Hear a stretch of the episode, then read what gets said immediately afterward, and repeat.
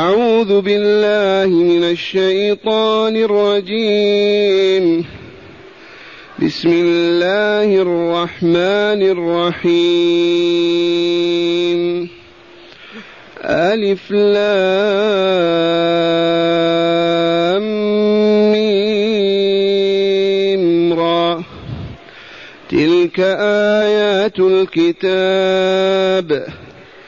والذي أنزل إليك من ربك الحق ولكن أكثر الناس لا يؤمنون. الله الذي رفع السماوات بغير عمد ترونها ثم استوى على العرش وسخر الشمس والقمر. كل يجري لأجل مسمى. يدبر الأمر يفصل الآيات لعلكم بلقاء ربكم توقنون. وهو الذي مد الأرض وجعل فيها رواسي وأنهارا. ومن كل الثمرات جعل فيها زوجين اثنين. يغشي الليل النهار. إن في ذلك لآيات لقوم يتفكرون. وفي الأرض قطع متجاورات وجنات. وجنات من أعناب وزرع ونخيل صنوان وغير صنوان يسقى يسقى بماء واحد. ونفضل بعضها على بعض في الأكل. إن في ذلك لآيات لقوم يعقلون. معاشر المستمعين والمستمعات من المؤمنين والمؤمنات سبق أن عرفنا أن هذه الحروف المقطعة ألف لام ميم را طاسيم ميم إلى آخره. هذه الحروف لا تفسر ويوكل تفسيرها إلى الله منزلها. فتقول ألف لام ميم الله أعلم بمراده منه. وذكرت لكم فائدتين جليلتين لهذه الحروف. الأولى لما كذب العرب بأن يكون هذا كتاب الله ووحيه أنزله على رسوله. كأنه يقول إن هذا القرآن مركب من هذه الحروف وهي من حروف لغتكم فتفضلوا فأتوا بمثله أو بعشر صور أو صورة من مثله مع أنه مركب من هذه الحروف طا ميم صاد قاف نون ألف لام ميم. فعجزوا.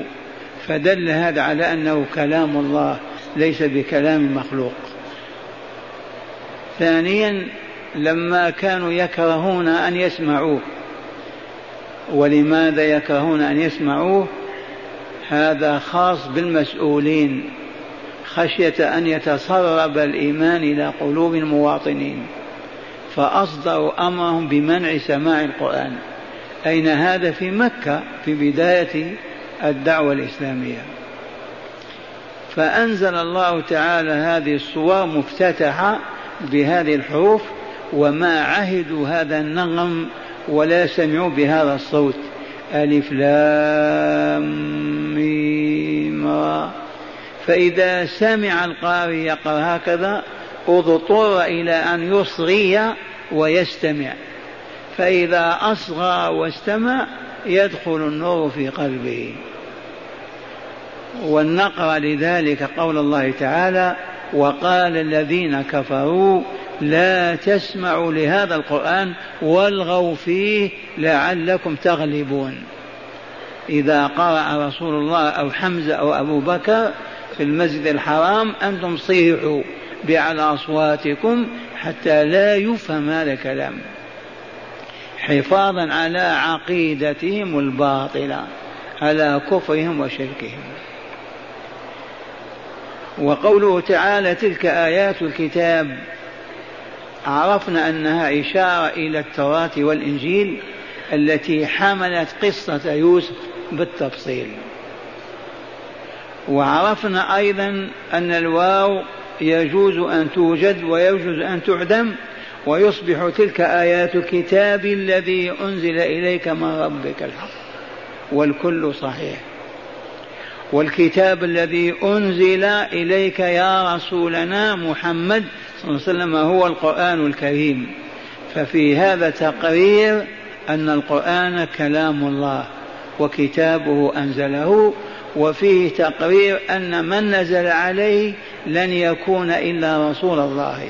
فمحمد رسول الله صلى الله عليه وسلم وآية ذلك وعلامة ذلك نزول هذا القرآن عليه. كيف لا يكون رسولا؟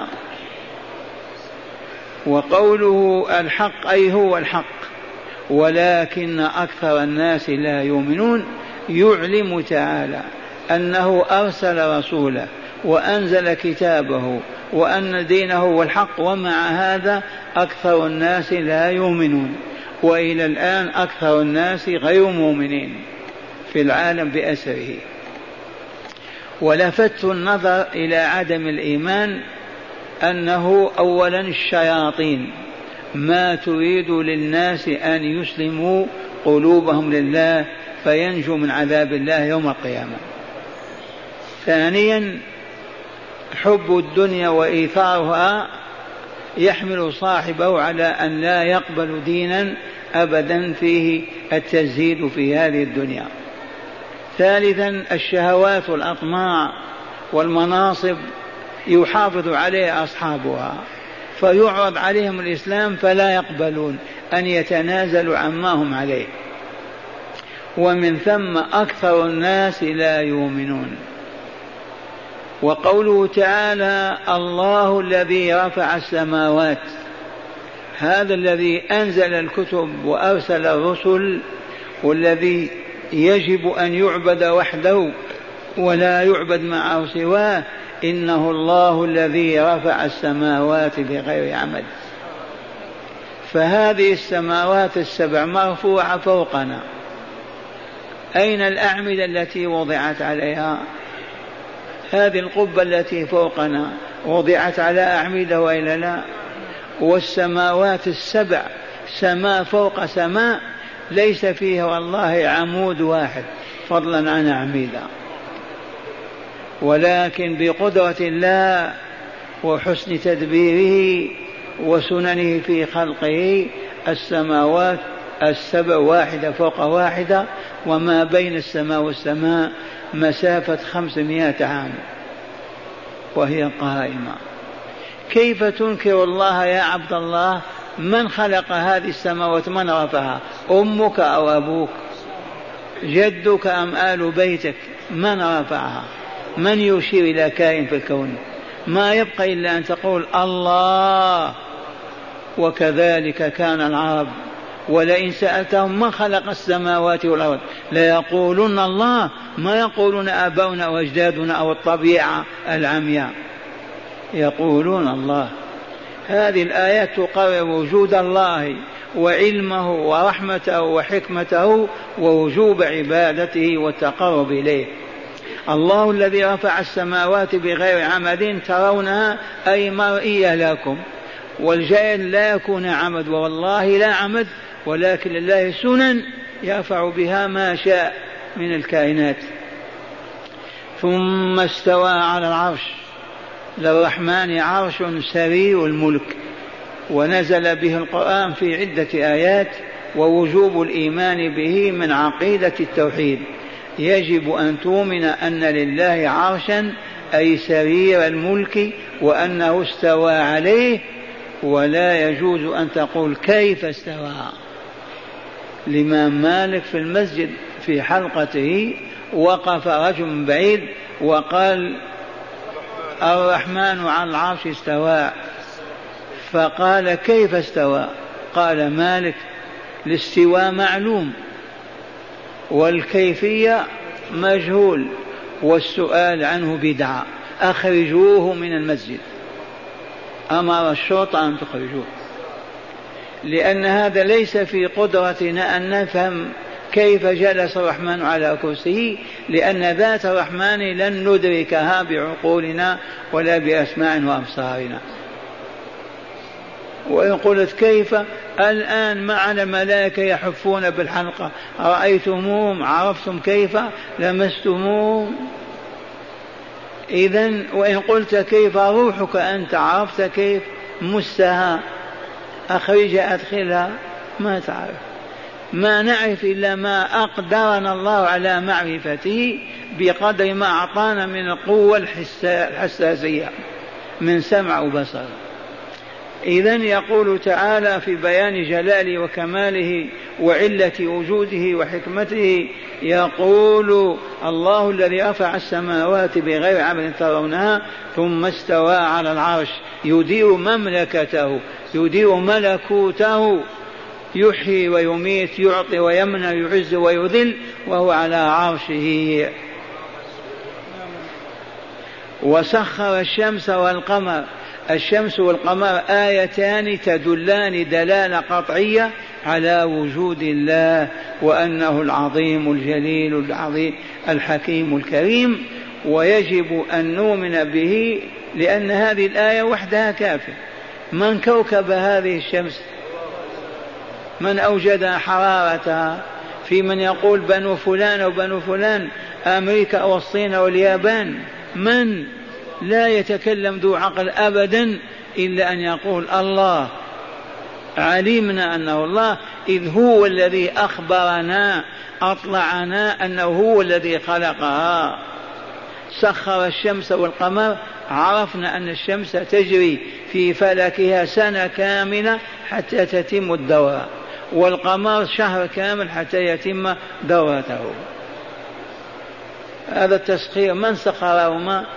لو كانني أملك الناس تسخيرهما لا أوقفوهما على بني فلان وفلان حتى يصابوا بالعطش أو الظمأ. إذا كل يجري في فلكه إلى أجل مسمى إما السنة للشمس أو الشهر للقمر وكل يجري لأجل مسمى أي إلى نهاية هذه الحياة. وبعدها إذا الشمس كورت إذا السماء انفطرت وهكذا يفسد هذا العالم كامل ويتحلل ويتبخر ويكون سديما وبخارا كما كان قبل خلق الله. له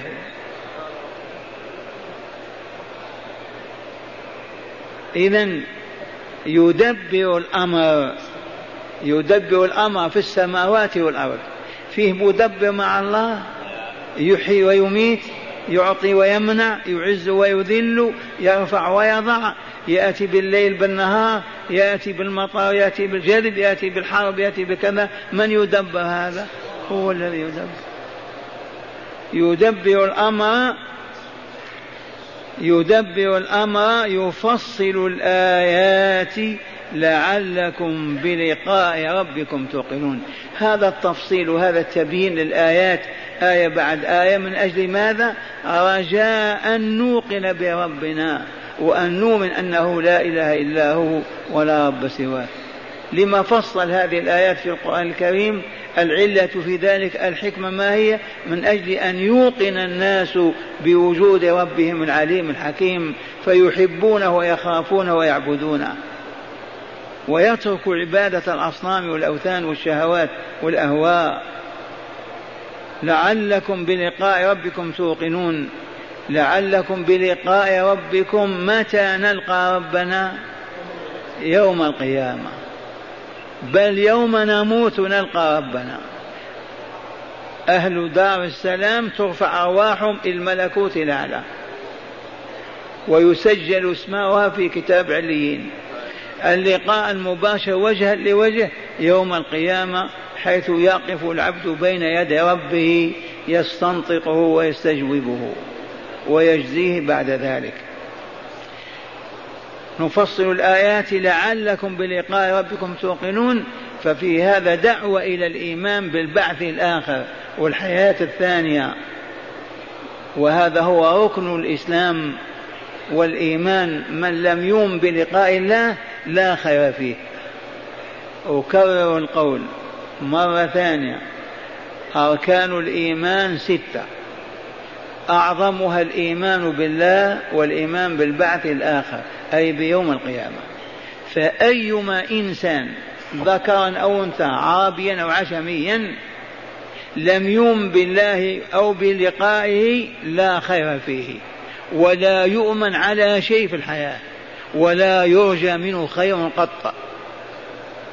الذي فقد الإيمان بالله ربا وإلها لا رب غيره ولا إله سواه والله لا يوثق فيه ولا يؤمن جانبه ولا يعول عليه ولا يرجى منه شيء بل هو شر كله بل هو شر من القردة والخنازير. وهذا هو المذهب الشيوعي البلشفي الذي نشرته اليهودية في العالم من أجل أن تركب على ظهور البشرية وتسودها وتسوسها. كيف تنكر وجود خالق وأنت مخلوق؟ قف. قف يرحمك الله. أنت. أنت مخلوق وإلا لا؟ موجود غير موجود؟ موجود. لو قال أنا غير موجود ماذا تقولون؟ مجنون وإلا لا؟ إذا موجود من أوجدك؟ ماذا يقول؟ من أوجد ما, ما ندري. إذا أوجدك الله الذي أوجد العوالم كلها. كيف مخلوق ينكر خالقه؟ كيف يعقل هذا الكلام؟ ولكن عبثت اليهودية بالبشرية ووضعت المذهب البلشفي اللائكي اللاديني من أجل أن تهبط البشرية وتصبح كالبهائم يركب على اليهود وقد والله نجحوا وهم يسوسون العالم بهذا المبدأ الخبيث. قبل الشيوعية كان النصراني المسيحي ما ينظر إلى يهودي ما يقوى على النظر إلى وجهه وهو قاتل ربه وإلهه. كيف أصبحوا فوقهم؟ يملكونه ما يملكون لأنهم أفسدوا قلوبهم حولوهم إلى بهائم والعياذ بالله.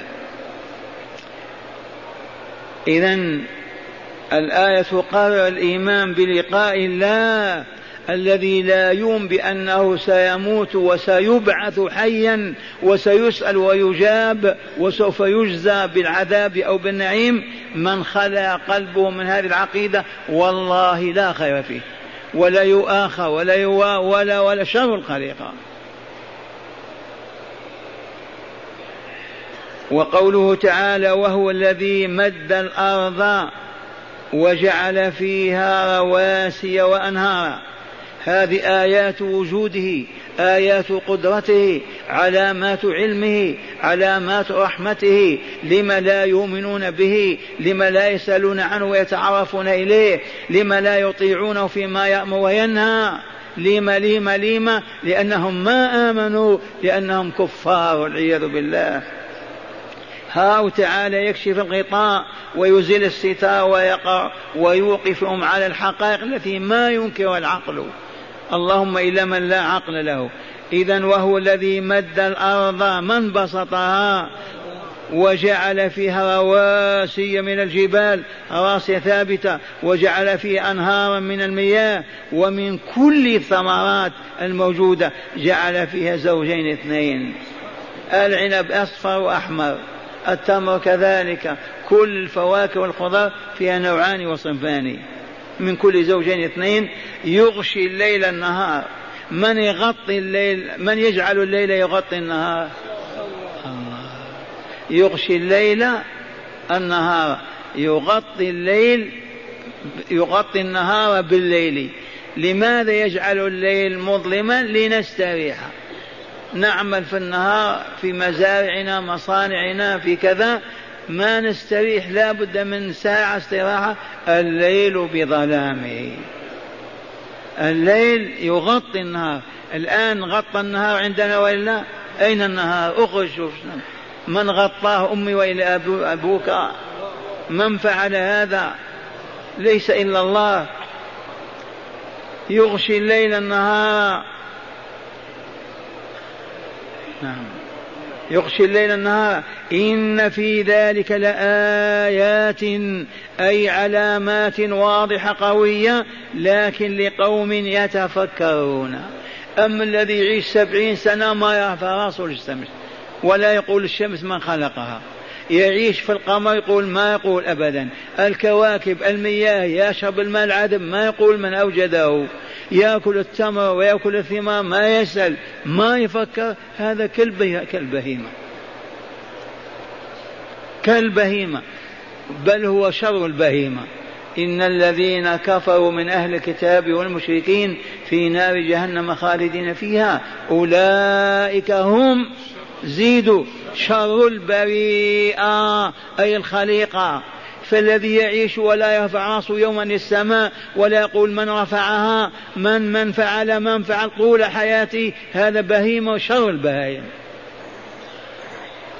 إن في ذلك لآيات أي علامات دالة على أنه لا إله إلا الله وأن محمد رسول الله وأن الدنيا دار عمل وأن الآخرة دار جزاء وأن الجزاء ضروري حتمي لا بد منه نتيجة العمل في هذه الدنيا. ثم قال تعالى وفي الأرض قطع متجاورات قطع من الأرض هذه ملح وهذه تربتها طيبة. قطع هذه مدينة المدينة هذه مدينة جدة. قطع متجاورات في الأرض وإلا لا؟ وفي الأرض قطع متجاورة. من أوجد هذه القطع المتجاورة؟ وجنات. قطع متجاورة وجنات بساتين من أعناب وزرع ونخيل صنوان وغير صنوان. الجنات جمع جنة البستان. الذي دخلته غطى شجرة ورأسك عن الشمس. سترك. من جنات من أعناب العنب معروف. وإلا لا فيه الحامض وفيه الحلو الأسود والأبيض والأصفر. وزرع كذلك على اختلافه من البر إلى الذرة إلى الشعير. ونخل صنوان يعني الأصل واحدة وفيها نخلتان أو ثلاثة. الصن هو الأخ الملازم لأخيه. العم صن الأب إذا فيه بعض النخلة أسفل من أسفل نخلة ومن فوق نخلتان وثلاثة. من يفعل هذا التركيب؟ من يوجد هذا؟ صنوان وغير صنوان. والعجيب تسقى بماء واحد يسقى بماء واحد. ما بير وإلا نهر وإلا كذا والثمار يختلف. التمر نفسه النخل نخل هذا تمر جيد وهذا ردي هذا عذب وهذا مر. العنب هو هو التين هو هو هذا أسود وهذا مر وهذا حلو. وهكذا آيات وضعها الله من أجل أن يؤمن الناس به ليخافوا ويرهبوا ويعبدوه. فينجو ويسعد. وغيصوان تسقى بماء يسقى بماء واحد ونفضل بعضها على بعض في الأكل. هذا جيد وهذا ردي هذا عذب وهذا مر هذا صالح وهذا غير صالح. هل يد البشر تفعل هذا؟ الفلاح يستطيع. الأرض هي التي أنبتت هذا الزرع لماذا هذا أبيض وهذا أسود؟ لماذا هذا حلو وهذا مر؟ لما ما نفكر؟ الذين ما يفكرون ما يعرفون الله ولا يؤمنون به فلا بد من التفكير. وقوله تعالى ونفضل بعض على بعض في الأكل إن في ذلك التفضيل لآيات لقوم يعقلون. الذي يأكل التمر هذا طيب هذا كذا هذا العنب رد هذا. ما يفكر ابدا ولا يقول من خلق هذا. كيف فضل هذا على هذا؟ هذه حبة سوداء وهذه بيضاء هذه عذب وهذه حامضة هذه لذيذة وهذه غير لذيذة. والعجيب هل البشرية تفكر خمسة وتسعين في المئة لا يفكرون. أبدا الليل والنهار والشمس والقمر والأكل والشرب والحياة كلها لأن الشيطان أعمى أبصارهم وقلوبهم حتى يخلدوا في جهنم معه. نسمعكم شرح الآيات من الكتاب فتأملوا ما في ذلك من الهدى. قوله تعالى ألف لام ميم را. الله أعلم بمراده به سلمنا هذا ولا لا؟ وقوله ذلك آيات الكتاب الإشارة إلى ما جاء من قصص سورة يوسف فالمراد بالكتاب التوراة والإنجيل. فمن جملة آيات فمن جملة آياتها ما قص تعالى على رسوله سورة يوسف بكاملها. وقوله والذي أنزل إليك من ربك أي وهو القرآن العظيم هو الحق أي الحق الثابت من عند الله عز وجل. ليس كما يقول الخصوم شعر أو سحر أو كهانة.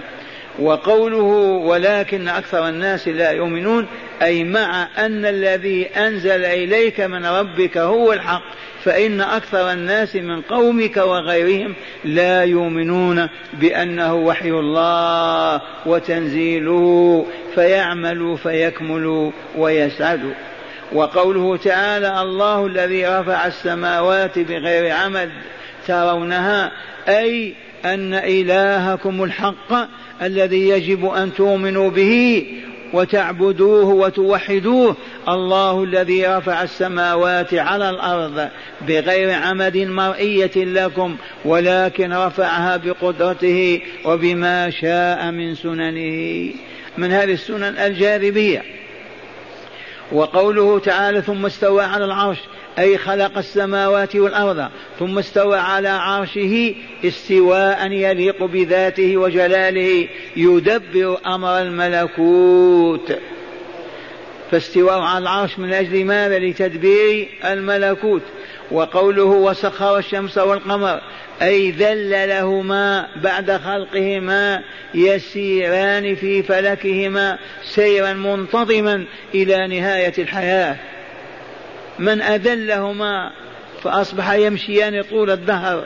الله جل جلاله. وقوله تعالى كل يجري أي في فلكه فالشمس تقطع فلكها في سنة كاملة والقمر في شهر كامل وهما يجريان هكذا إلى نهاية الحياة الدنيا. فيخسف القمر وتنكدر الشمس. وقوله يدبر الأمر أي يقضي ما يشاء في السماوات والأرض ويدبر أمر مخلوقاته بالإماتة والإحياء والمنع والإعطاء كيف يشاء وحده لا شريك له في ذلك.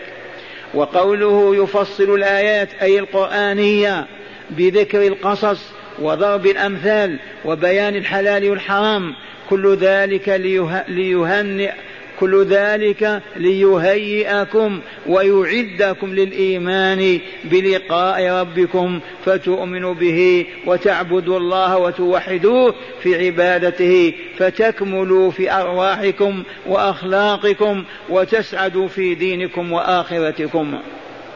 وقوله تعالى وهو الذي مد الأرض أي بسطها وجعل فيها رواسي أي جبالا ثوابت وأنهارا واجرى فيها أنهارا ومن كل ثمرات جعل فيها زوجين اثنين أي نوعين وضربين فالرمان منه الحلو ومنه الحامض والزيتون منه الأصفر والأسود والتين منه الأبيض والأحمر.